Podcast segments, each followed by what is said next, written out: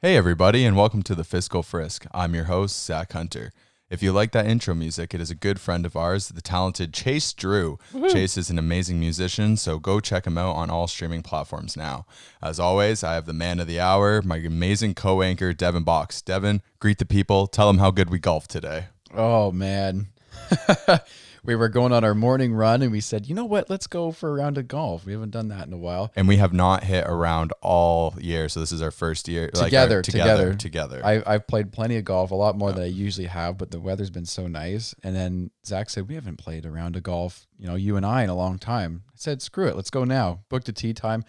And it was probably the best round of golf we played. So two, I- I two under or one under? We played best ball on a 12 hole, one under. one under. But so. still, like, I don't know if y'all are professional golfers out there being like, oh my God, I would have scored, you know, eight under, but like one under for us, under par. We were just happy as can be. we're on cloud nine. Oh, yeah.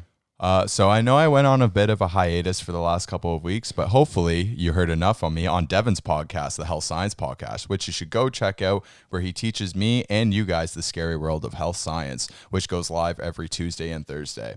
So for you, for you guys that who don't know me personally, my cat decided to knock a glass of water on my laptop. Oh, so, baby. but we're back and for that reference my cat's name is baby doll so um that destroyed my laptop so i was out of commission but my ipad has come in. We're fully back to normal functionality functioning iPad- life. We got iPad Pro. ipad pro i got the keyboard we got the whole setup so we'll be uploading back on a normal schedule Good stuff. Good to see you back. Thank you. I missed you. No. uh, if you're new to the podcast, welcome, and we have a good episode for you today. The Fiscal Frisk is a podcast dedicated to taking literature relating to fiscal or monetary policy and frisking it down into normal terminology to make it understandable to you guys.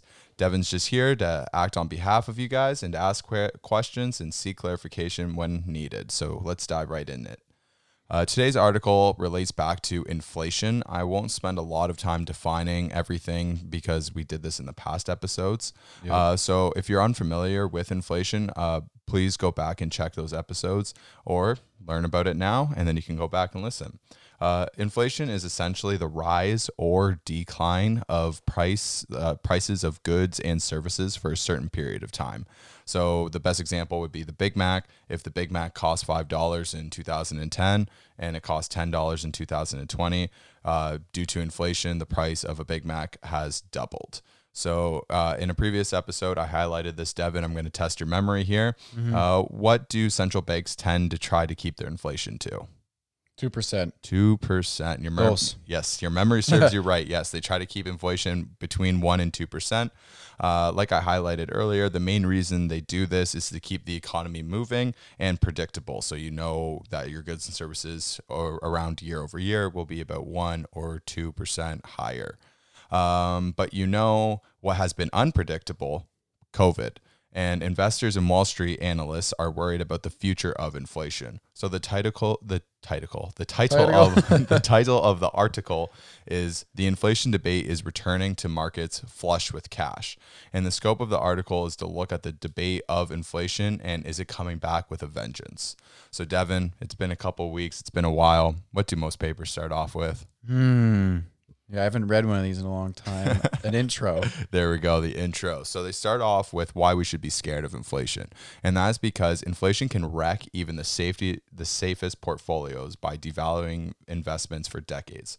Now, young Portfolio, to clear that up, portfolio is just like, what your investment is. So like your whole portfolio would be like all your bonds, stocks, mutual funds, real estate, like your portfolio So is when you invest, invest the things you invest in the portfolio, they're worth a certain amount. Mm-hmm. Okay. And then so like usually you would run so what it means by safest portfolio is you have some risky stuff, you have some safe stuff, and then overall you try to like make like a decent balance. Balanced but portfolio. even inflation can ruin the safest Wow. safest portfolios. Okay. And no one's safe. No one's safe. So, and that's just kind of some blank terms. We'll go into it later why it uh, devalues investments. Mm-hmm. Uh, younger investors uh, have never been able, have had to worry about inflation because we've never had an inflation crisis in recent years. Inflation's very like constant. Uh, the last major episode was of an increase in inflation was like the 70s and 80s, where inflation was more in like the 10 to 15 percent. So, and we've been steady one to two, which is a huge decrease, obviously, like five times less the amount in the last 20 years, 40 years. No, uh, yeah, like I, I wanted to ask because in some of the previous episodes we've said like a, a good inflation means the economy's kind of going pretty good, but obviously like is there a cutoff at which it kind of goes bad? Like ten and fifteen, it's obviously a lot higher than two. Would Right. two to five be like good economy? Like is that kind of what why they aim for that? Yeah, and like the like there's really no direct like I can't say like anything above this percent is bad. Yeah. Because like it depends on your monetary policy goals. Like some places would want a little mm. bit higher of inflation if like they're trying to get more cash or more capital in their economy. And we'll talk about this later because this all has to do with the amount of money that's circulated within an economy Yeah. um, and like how that can in, like reflect inflation because like the two worst case scenarios here is is inflation going to come back and be really high and like the high percents or is there going to be this thing called deflation which is the decrease of goods and services Yeah. so just kind of what that means Okay. But So- it's always contextual. yeah like it's- everything in it's, like, finance. again it's in like- everything in finance it's just a case by case Yeah, and it okay. depends on like again like all your policies and what you're trying to go for Sounds good. um, so the authors make the bold claim that uh, the pandemic has changed everything in the world, which obviously that's true. And some of the most respected Wall Street heavyweights, so the two is Pacific Investment Management and Alliance uh, Bernstein. Uh, they hold a lot of like pretty much all investments in the U.S.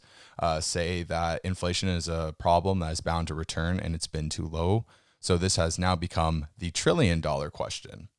Uh, so we're going to talk about the main view, is, and that is that central banks can rescue, in quotations, rescue, because that's not always true, their economies now without destabilizing prices in the future.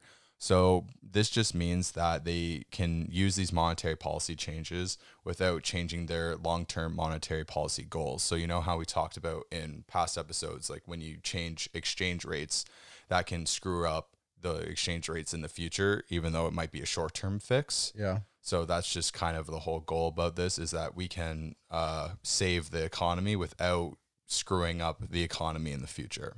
Okay. Um, so Sounds bond- good. Yeah. so again, claim bonds, which is the asset most vulnerable to inflation because it's like directly um, correlated to Government government bonds is it's that? gov- yeah, because it's Yeah. government ran. So is it yeah, a bond is a bond is just a type of investment that somebody would place Yeah. and it's just essentially in the government. So it's the most tied. and it's pretty much like default free because obviously the government isn't going to go bankrupt. So Yeah. when you technically like what a bond is is you're giving the government money and they're like lending like you're lending money to the government and they're promising to pay you it back at a future date with interest. And then the Yeah. interest rate has a direct correlation to inflation rates. So if inflation is high, the interest rate is low. It has the reverse correlation. Okay. And then if it's low, then interest rates are high because that means that your money is worth more. Okay. So it's essentially fixed Right. because it's like, oh, your money's worth less. It's so we give you right? more. Yeah. or if your money's worth more, we give you less. Exactly. you're always going to get, okay. and then so um, they like so bonds have been underperformed well below central banks targets across developed markets. So just for an example, the euro uh, inflation isn't expected to reach the European central's uh, central banks like targets for the next 30 years meaning that everything's been so stable um, like bond yields yields is like pretty much what like the interest rates are have not changed and are not expected to change for the 30 years pre-covid so it just means that they've been super stable and they're pretty much yielding crap like you're not making So in this barely case, stable yes means just hasn't done anything. Like Exactly. it's just chilling. so the, the as well issue, get a so, savings Yeah, account. and then here's the other issue with government rand investments because the issue right now is with governments paying wages and handing out these loans, mailing out these checks. Like you got CERB, you have like the small business loans. Like governments are just printing Students, money right yeah, now, right? Everything. there is an unprecedented amount of new cash in the system. So that just means that there's more money in the whole financial system. Yeah. Um, More circulating. yeah. And so there's more uh, money available to potentially chase fewer goods, which is a definition for why prices rise. If there's more money, but you're not selling more goods, prices rise. If that makes sense. Yeah, yeah, because you're just there's more money, and if you're not, if it's not stimulating the economy, it's just sitting there stale. And then just like not worth like by much. definition, like if there's more money and you're not buying more goods, they have to raise the price of goods because there's more money, and then your money's not worth as much. which is There you go. the issue with putting too much money in. So if you look, um, if you look at what you have now compared to the past, we have larger triggers uh, that would point to higher inflation because more money equals less control of businesses and goods. And if you look at inflation numbers, you have more days with higher inflation compared to now. And this was just a quote from uh, the EU government bond portfolio manager. So this is like the whole point of like that quote was to show like bonds back in like the 70s and 80s because of like the high inflation bonds were actually a really good investment. But like if you took like the 70s and 80s averages of inflation to now it just reiterates that now it's super stable super low. Uh, but again that's the issue with the pandemic is now everything is you don't know what's going to happen in the future. Uh, like to further the example, they uh, use the example of Japan because um, they wanted to describe why stimulus spending doesn't necessarily drive inflation.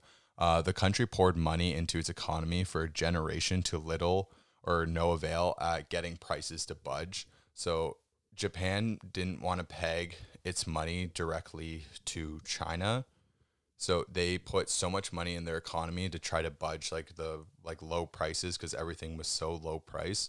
So they put a whole bunch of money into the economy to try to raise prices, but it didn't move at all. So it Sorry, clar- clarify like raise prices of of like, goods we- and services. Like this is just market wide. Like this could be anything like food, electronics, like just goods and Okay, so it was it was because their their I guess closest biggest economic uh, comparator would be China. Mm-hmm. You say peg it to that. They don't don't, don't want to do that. because prices were so low. So they wanted to drive higher prices. So they put But doesn't lot- doesn't China they produce so much money that it devalues their currency? Well, then like this was I don't know when they use this example for, Yeah. but like before they're like I know in like the early 80s, early 90s, like before like a lot a huge amount of economic trade, prices were really low in China. Really low, Yeah. and then Japan didn't like that, so they funneled a bunch Stim- of money. like stimulated a whole bunch of money. Um Okay. and yeah.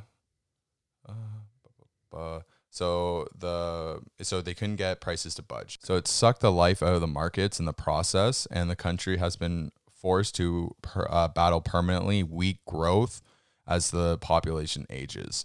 So what's scary about this scenario is Canada is to seem uh, is has the same type of demographic, and pretty much what the whole example means is if you put a lot of money into the economy, it might make individuals better off, but it actually screwed up like their actual market output in the process. Because when people like when you have an aging demographic, you're you're more hesitant to put money in the market, obviously, because you need mm-hmm. that money. You need safe investments.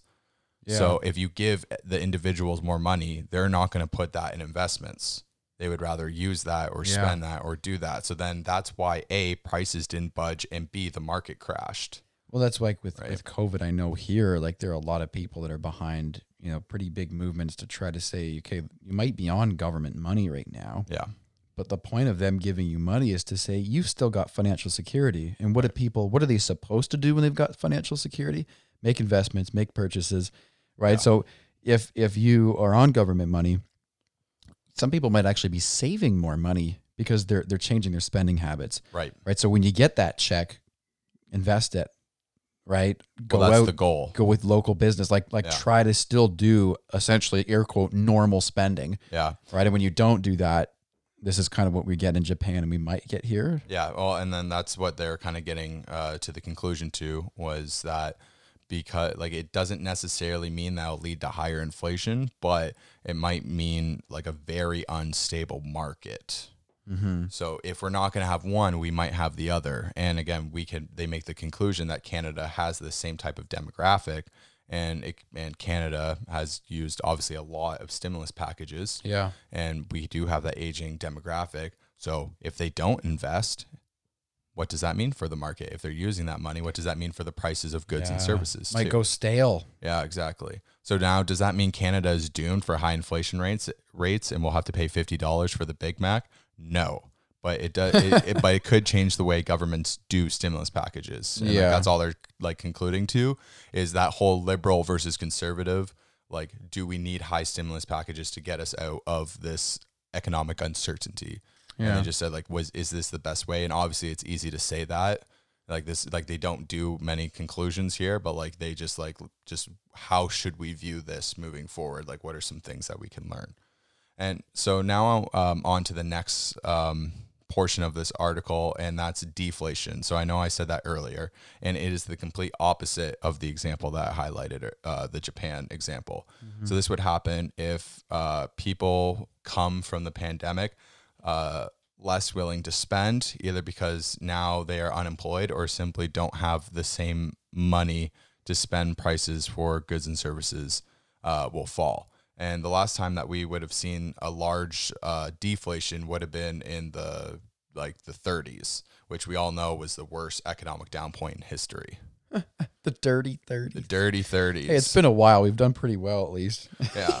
But- and then again, so it's just like the the whole point of this article is there's two ways that we're going to come out of this pandemic, and is that going to be either a we're gonna the government because the government already cut our checks, like we already have lots of money stimulating the economy.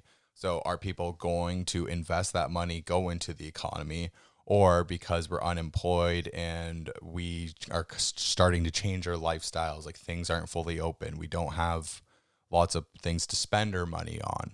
Are we not going to spend our money and then our money's actually going to be worth less or like more? So the, if you're an investor, here's the question that you must ask yourself. Is the coronavirus more of a shock to demand because people are spending less or to supply from sh- like factories shutting down? So that is the big question. Like obviously we mm. can't answer that, but if you Yeah. are investing, so this is like kind of like the key takeaway from the article is if you're investing, how do you think the coronavirus will change people's habits? So that's just some food for thought. And Yeah. this this is a great question because depending on your answer or how quick we recover from this pandemic, this would actually change your investing strategy completely.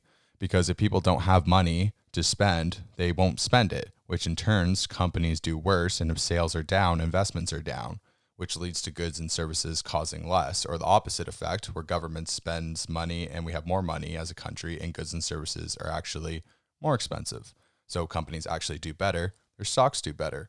So, are you going to invest in companies and do stocks, or are you going to go on the safer side and hopefully inflation doesn't go increase? So, if you do government bonds, inflation goes up, then your bonds are actually worth less, and then you're screwed over. Or companies do well, and then, or like they actually do worse because people don't spend money, stocks go down.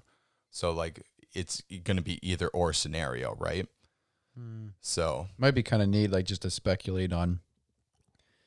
You know, the there, there might be some sort of connection between how, and I guess air quote, how well a country deals with COVID, right. and and maybe how far they would be pushed. Because, again, you would say Canada's we got a lot of spending. People are doing pretty well, and I think all things considered, Canada's handled the problem of COVID pretty darn well, right? So, you know, and and, and here, uh, a lot of people are still ordering takeout, right? Like they're Right. still they're still putting their money back in, and that's just anecdotal. That's kind of what I'm seeing. Right. Um, Well, whether that's that happening are opening up, across across Yeah. the country, different question. Very different. Um, but that might be in relation to how how do the how do the people feel about the government, right? Like, has the Yeah. government done a good job? And they'll say, yeah, I'm going to spend my money. right.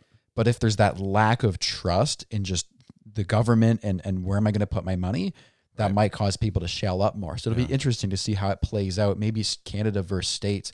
And I know a lot of our economy kind of piggybacks on the United States and what they're doing. Right. But because of the dramatic difference in our responses, we might have very different kind of economic directions after COVID, right? Yeah. Well, and again, there's just so much going on in the world too. Like regard like just without the pandemic, with the whole BLM movement, Mm-hmm. with all of like there's just so many different factors at hand. There's a lot of like when all the dust settles, yeah, like be like, so- what does it look like? Because there's so much. like you know because like and people are kind of starting to get cocky now which is like the funny thing that like I, i've seen in like investments because we had the initial spike of like the stock market going down like we had like the little bit of consistency of like the stocks and the whole stock market but it recovered really quickly and like we're still back up and we're at highs and like so this is kind of the first time and maybe i should do uh an episode on this in the future is if the stock market is pegged to how well the economy is doing because as we can see the economy is not doing like completely strong but the stock stock market has been strong and Yeah. recovered so it's like kind of where why can we do that I um, remember we we just in a, in a conversation with Spencer had brought that up, and it's, there's just such a big disconnect between right you know the economy. When you look at the economy, like how many jobs are there, right? Like all that kind of stuff versus the stock market. I think most people would say those are kind of intertwined. But yeah, because one's doing so well while the other is struggling, it's like, do those actually even mean anything to each other? hmm And the I want to say one last quote, and I like I know we've talked about this a lot, so I kind of want us to have a, a little bit of a talk about this. And um, this is a very bold statement, and I just I love uh, these arguments because again I have a minor in political science, and and a lot of my business and government classes, a lot of people just bring this up and like they act like it's so easy. So I I just really want to get your opinion on this. Um, so this is a quote. Hot takes. Yeah, so what this is this is a quote directly from the article, and one of the consequences. So that they said this is a consequence of COVID will be less of a drive to push for the cheapest venue for production, but to have more of that production within your own borders, which will be a higher cost. Mm. So I thought that this was very interesting. Are we are we going to go up against the the the globalization mob? Is that what we're doing? No. well because like you know this is a very like hot like hot take right now right like again that's why a lot of people like trump about bringing back the production to the us and like bring it like they want the jobs back Yeah. they want everything there so like they're saying because of the coronavirus and because of the pandemic is we're like we actually don't care about prices anymore but about the production so we're willing to pay higher prices if production say is higher within Canada, within the US, within wherever you may live. So I just kind of wanted to get your thoughts Yeah. on this. No, it's it's a delicate thing to kind of kind of parse out because it's it's so vast, and I think you know having you know low low uh, low cost services and, and products you know from importing them um, that benefits a lot of people that can't Right. that just can't pay for for certain goods and services where they can you know, get foreign stuff. And you know there's a certain amount of competition. If it's regulated properly you know having it's good. having it's good. It can be a good thing. Um yeah and, and it's stuff too. And everybody says and the one thing that you know you pointed out trump was you know he hit a, a lot of tariffs and stuff on some of the auto industry things. Right.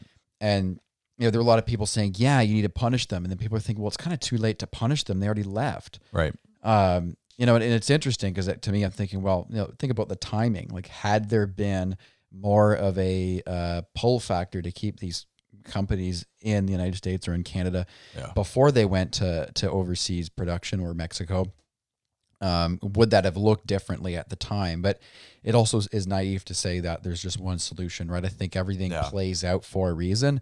And if that's the consequence of it, and there's experts kind of saying that, it would be something to at least keep tabs on Right. what it would look like.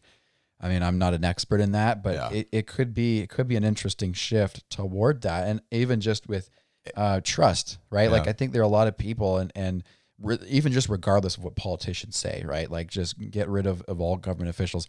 You know, some people's opinions on maybe even work conditions that they've seen in some of these factories when they leave, whether Right. it's in China or Bangladesh, right?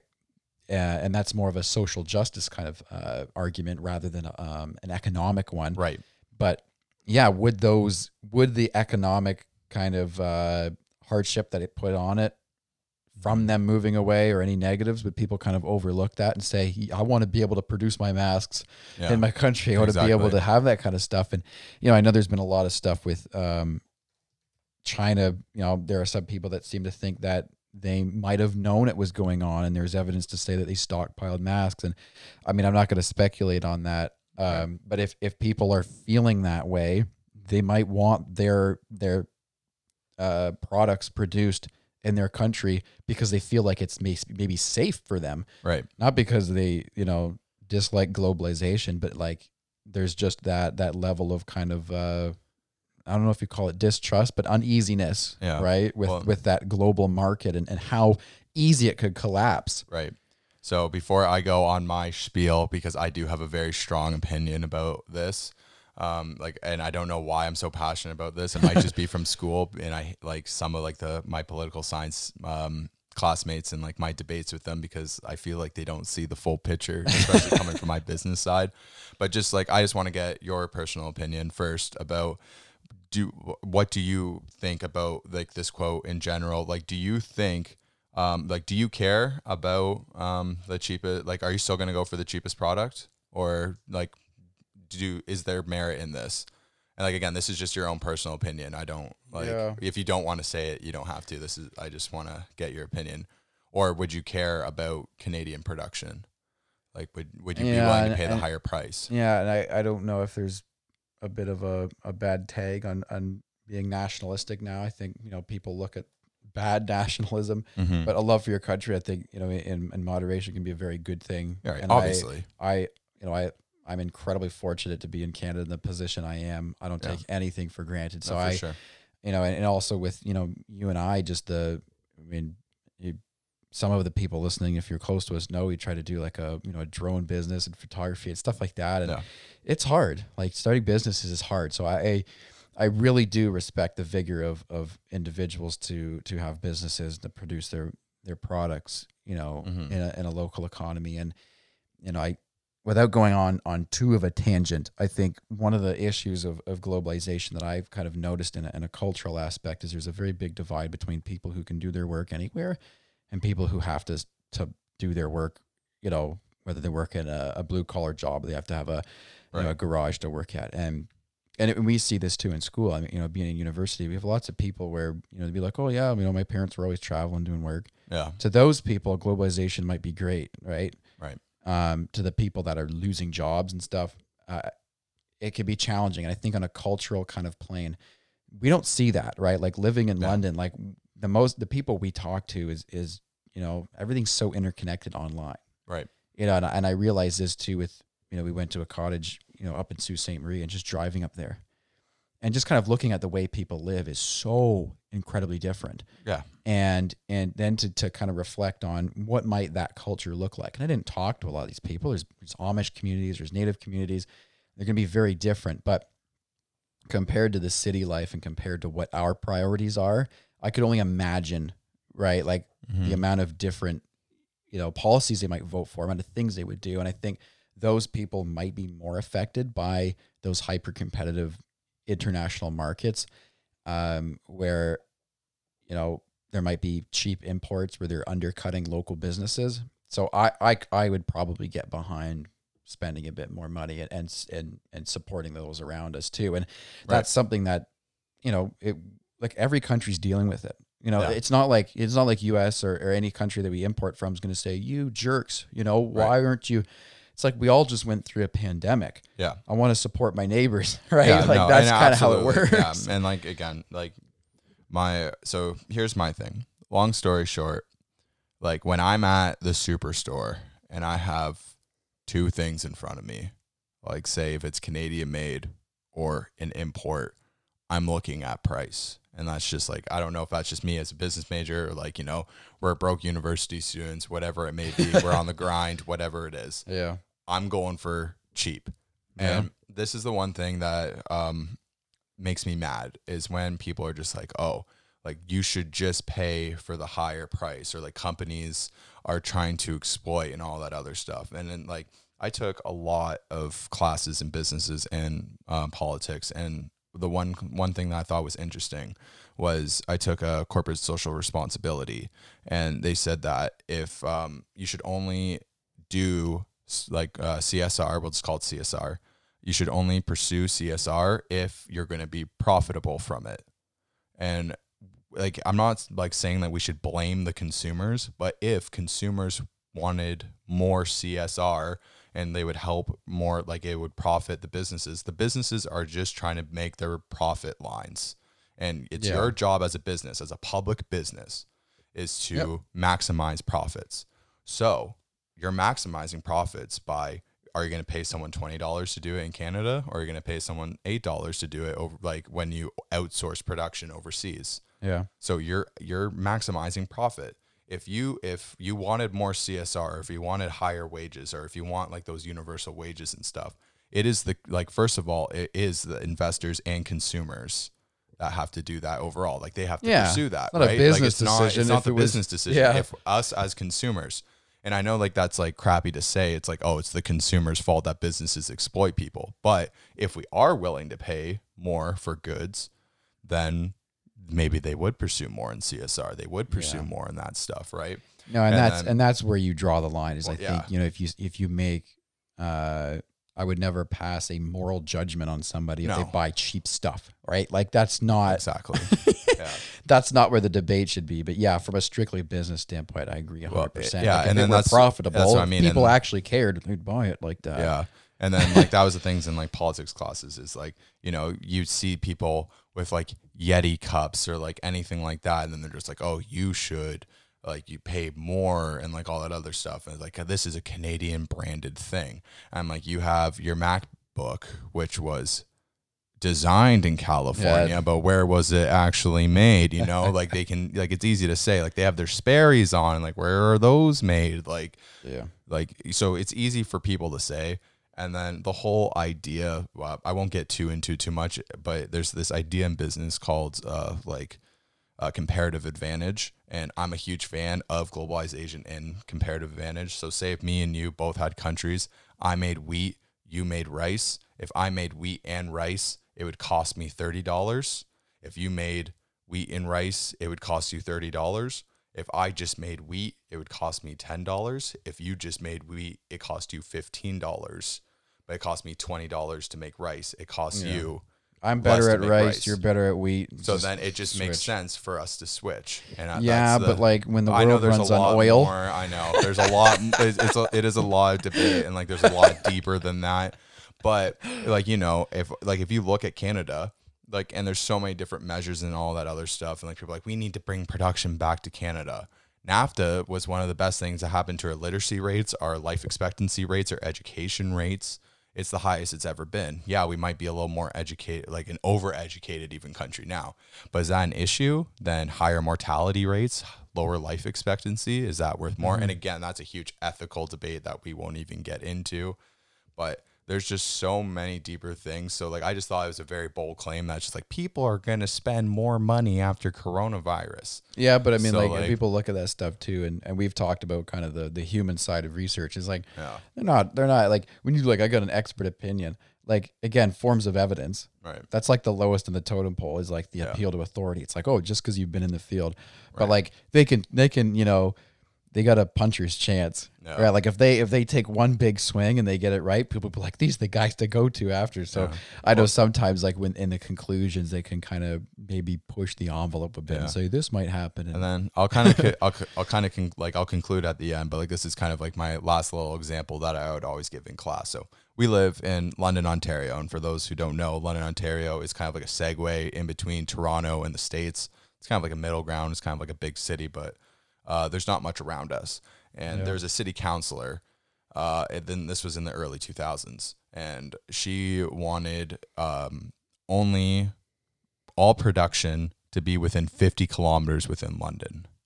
So anything that we sold in London, a 50 kilometer bubble, and everything else would have to get 100% tariffed. So everything would And cost twice as much. And keep in mind, like Toronto is 200 kilometers away, Yes, roughly. roughly. So it's like a third, or sorry, a quarter of the way to Toronto. Yeah. So she wanted a 50 kilometer Which is about a 30 mile, 30, Yeah. 30 minute drive. yeah. So like we're talking like Woodstock. Yeah.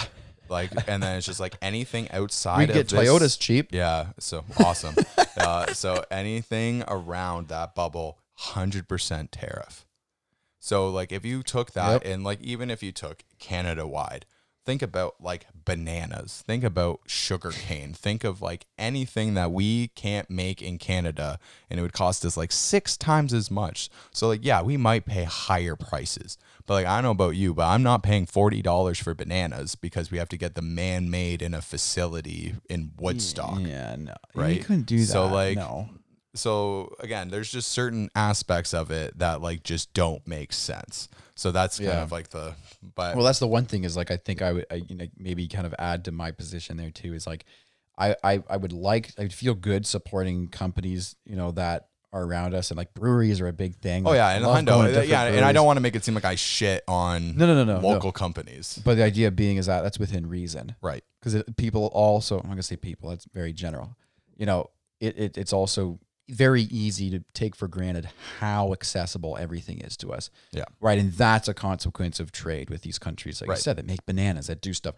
These are big things. Like all those avocados you like, good luck getting them in Ontario. exactly You ever watched how hard it is to grow an avocado? You're not going to do it. yeah Right. So things like that, right? When you can, I it, it's a good idea to do that. And I'm talking about even just like eating at restaurants. Like when I say like support local, eat at a restaurant that's local, but like they get their food from somewhere. Exactly. And if it had a hundred percent tariff, I'd have to pay, you know, the consumer markup on top of that. right It'd be crazy. Yeah. So like when you can, yeah, help you know help those out around you. Yeah, But and it'd again, be ridiculous to say that it's immoral just to like yeah go for the cheapest product so because like, you need that. you need that right yeah so like again you heard it here first on the fiscal frisk like support local but also have your wits about But you. don't be naive. Yeah, please. All right. So to conclude, um, we kind of went off there for a little bit. I'm sorry. I have a very strong opinion on this because, you know, like I said, just so many people are just like, oh, it's the company's faults. I'm like, actually, it's, Yeah, all, I- it's all our faults. But yeah, but that that's the thing too is like the second somebody brings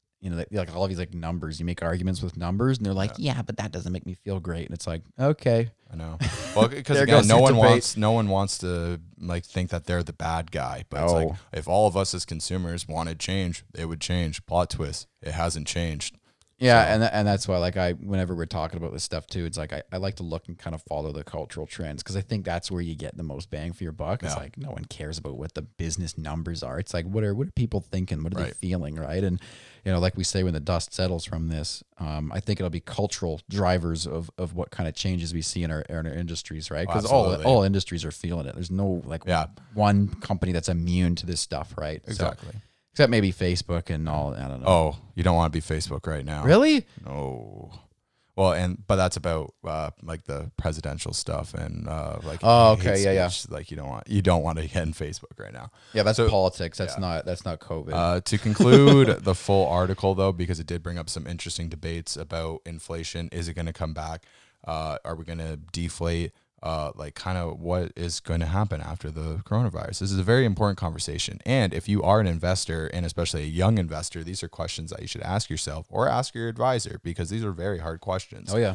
because it's really a 50 50 chance and you're really just tossing it in. And like it said, the safest portfolio is not safe from a pandemic. And obviously, we've never seen this stuff before. So, how are we going to bounce back? How are we going to do this?